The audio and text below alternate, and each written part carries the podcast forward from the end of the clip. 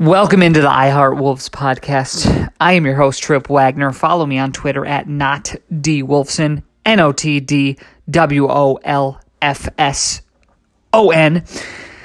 And uh, you know, I'll just start it out right away. I'm I'm not in a good mood. Uh, you you guys know me as a Timberwolves optimist. Is that right? That's fair to say. I'm as optimistic as they come. So I'm not here to bash anybody but I'm here to keep it fucking real for once, okay? First off, want to thank our sponsors tonight. Absolutely nobody. We have no sponsor. I'll be honest, we don't. That's fine. But uh, let's just get right into it.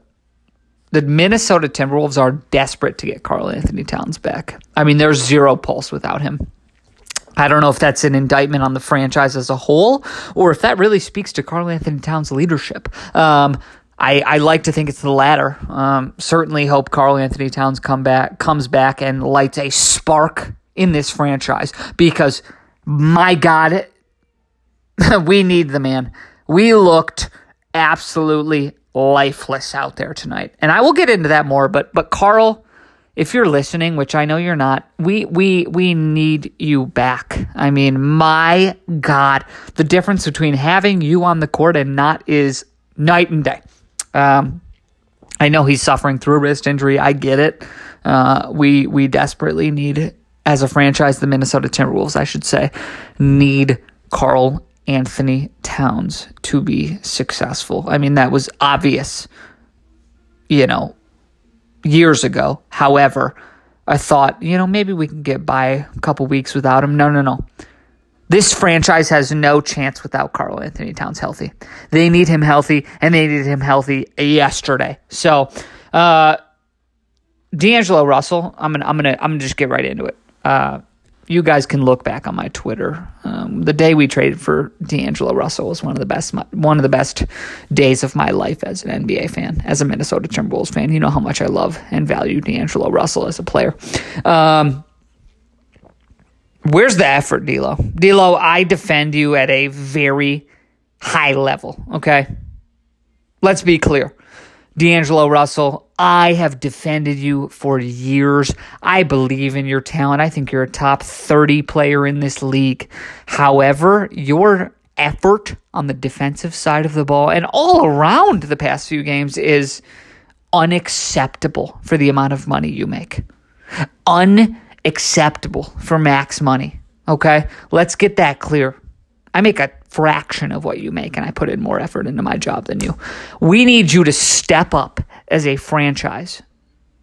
The Timberwolves need him to be a number two. Is heck, eh, you know, as Darren Wolfson, a good friend of mine, puts it, D. Wolfson, obviously, Doogie said, eh, heck, I don't even know if he's a number two on a good team. And I don't want to believe that. I believe D'Angelo Russell is a good number two on a good team. And I, I love D'Lo, and I'm going to ride with him until the end.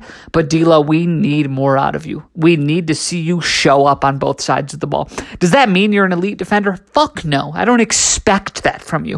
But play some fucking defense, D'Lo. Step up to the plate and put some effort on the defensive side of the ball. Okay, plain and simple. You're my guy, but step it up. So not only D'Lo, let's just get into the next subject. Hey guys, franchise as a whole, you got to buy in. Guys 1 through 10, guys getting minutes on this on the floor, buy in. I don't know if it's a coaching issue. Uh, you know, certainly coaches are to blame to a certain extent, but there's a great coaching staff in place. You can say what you want about Ryan Saunders. David Vanterpool is one of the better coaches in this, assistant coaches in this league. I feel great about Pablo Prigioni. I mean, I think he's assembled an incredible staff around him.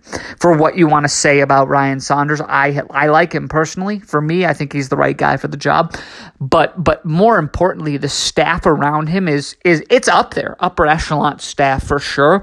So we need the players to buy in and understand one thing and one thing only. You make millions of dollars to play a game for a living. Buy in to what the coaches are telling you. Buy in to giving effort. The team needs effort. I'm not seeing effort consistently on a night to night basis, and we need to see it because this is unacceptable. We just lost to one of the worst teams in the league without their second best player. Unacceptable unacceptable. Which brings me to my next point. I am fired up. Who's playing power forward? Layman had a decent evening for the first game this year. I like Jake Layman. I like Jake Layman. Great role player, great bench player. Okay.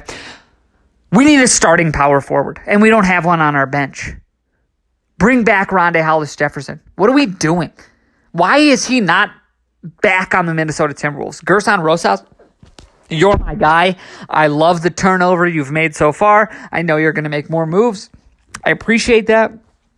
We as a collective appreciate that. But but we need a power forward, a starting caliber power forward. Again, let me preface that. Jake Layman, you're a good player. You're solid. You're a great role player. We need a starting power forward. Bring Rondae Hollis Jefferson back immediately. Immediately. Should have been done a week ago.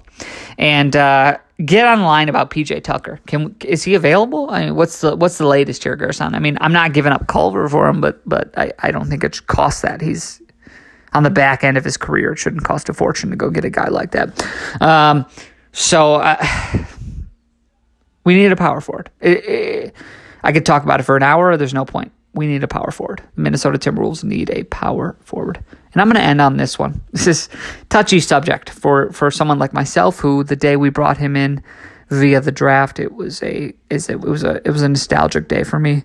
And I love him as a player. I love him as a person. I think he's the right fit for the team long term off the bench or, you know, certainly as a second point guard in the starting lineup, whatever you want to call it. But let's just let's just be clear. Ricky Rubio hasn't been good enough.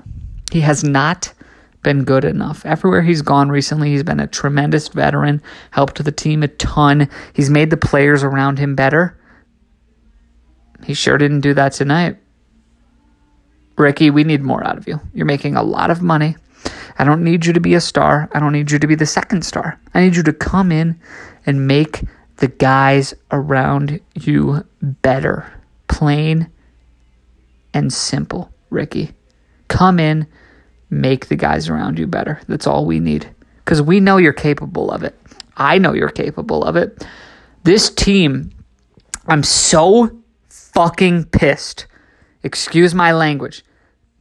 I'm very frustrated because there's so much potential amongst this franchise and this team right now, and we are not living up to the bill.